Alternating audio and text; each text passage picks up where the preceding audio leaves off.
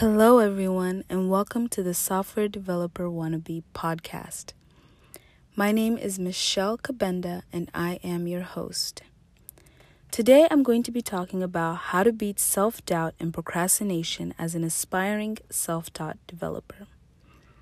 So, let's just go ahead and get straight into today's episode. The title is How to Beat Self Doubt and Procrastination on Your Self Taught Developer Journey. All right, let's start. One thing you'll learn about me over time is that I love to share my personal experiences in the hope of helping others navigate through similar situations. I wrote this Medium blog post and created this podcast after recalling a moment of self doubt and procrastination. I will be honest, the story I'm about to tell happened at a time I was jumping the gun and overwhelming myself with content that I did not need to be learning in that moment. I've since re examined my study plans and will review data structures and algorithms after first learning back end development, but I digress. Let's just go ahead and get straight into the story. So one day I found myself pacing back and forth, avoiding my laptop and the GRE study book. I was getting up every five seconds for snacks. Why? Well, I was avoiding data structures and algorithms, LeetCode, and the incredibly unnecessary GRE vocabulary section. When I first started learning about software development, I had underestimated the difficulty of learning data structures and algorithms. And when I decided I was going to apply to grad school for a computer science related degree, I wasn't expecting to encounter the huge, gargantuan GRE vocabulary section. Now, I know everyone says I don't need a degree, but I want a degree. It is a personal decision I have it's a personal decision I have made, meaning I have to study for the GRE vocabulary section. And because I want to be a software developer, and because I want to get into a grad school, you can only imagine on my current active journey of upskilling to software development, I have dealt with the heavy burden of uncertainty due to how big of a risk I was taking. Would I get a job as a software developer in the end? Will I get accepted into a grad school in the end? Only time can tell. Only time would tell. Will tell. I think I said that right.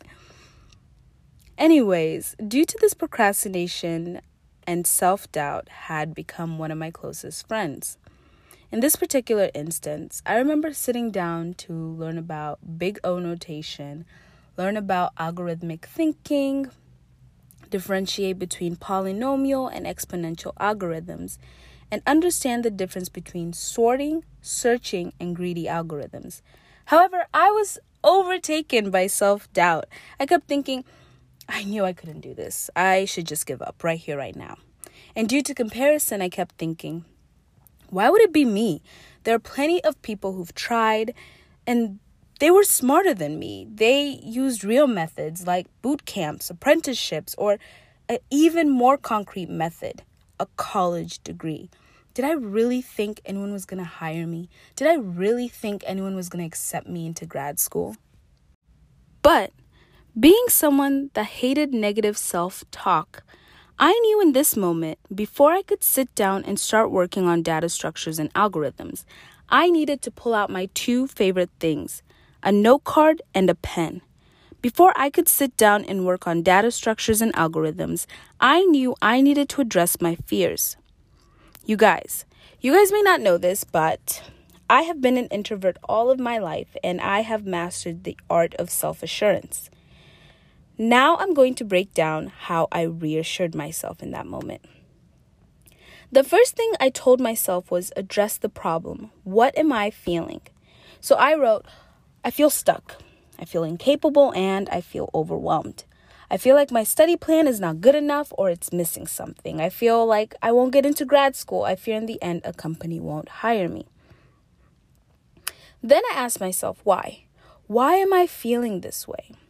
So I wrote, I feel stuck because I'm procrastinating and I'm not taking any action. I feel incapable because I'm struggling to understand the material. I feel like my study plan is inadequate because I'm overwhelmed by the many resources available. And I fear that I won't get into grad school because I don't have a computer science background. I'm worried that no company will hire me because I can't currently gra- grasp data structures and algorithms. And then finally, I proceeded to end with reassurance by asking myself what is within my control and what is without. Sorry, guys.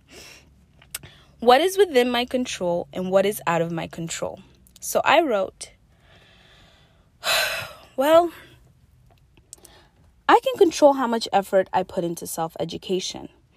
I understand that I'm afraid, but I have to see this through. This isn't the first time I haven't understood the material. In the past, I struggled, but I kept at it until I learned. I trust I can do it again. I have a reason for setting up my study plan the way I do, the way I did. I have to trust my own judgment. Also, while I don't have a computer science background, I'm still academically capable. My job is to apply for grad school and release control of the outcome. And finally, yes, a company has every right not to hire me if I don't pass the technical interview. It's important for developers to understand data structures and algorithms. To become the best developer I can be, I need to know how to write efficient and logical code. To do that, I need to understand time complexity, space complexity, identify the best data structures to use for memory, and choose the best algorithm for speed. If I want to be a developer, I can't bypass this challenge. And honestly, although all of this is difficult right now, I trust it will get easier with more understanding. On that particular day, after I gave myself the reassurance I needed, I started studying again. However, this time the anxiety had subsided, so now I could actually focus and learn.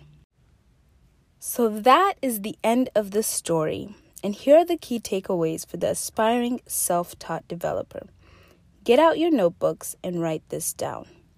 1. Identify your fears and insecurities. What are the specific things that are making you doubt yourself and causing you to procrastinate? Once you know what you're up against, you can start to address it. 2. Challenge your negative thoughts. Are your fears and insecurities based on reality, or are you making a bigger deal and assuming the worst?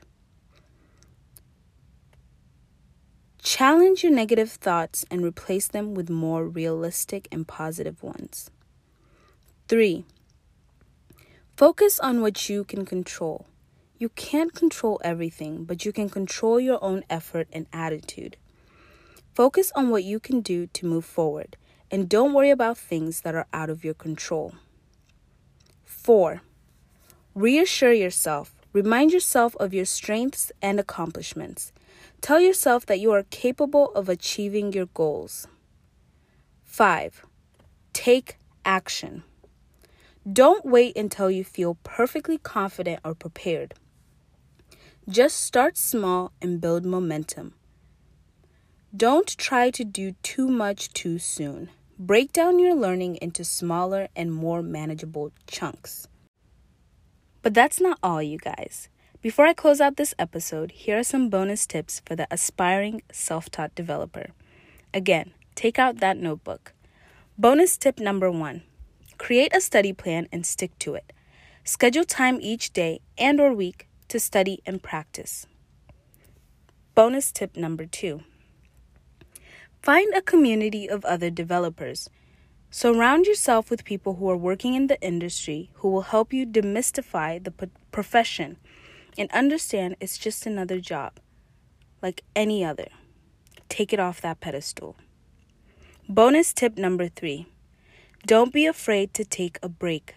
Software roles won't disappear overnight you have a lifetime with this career.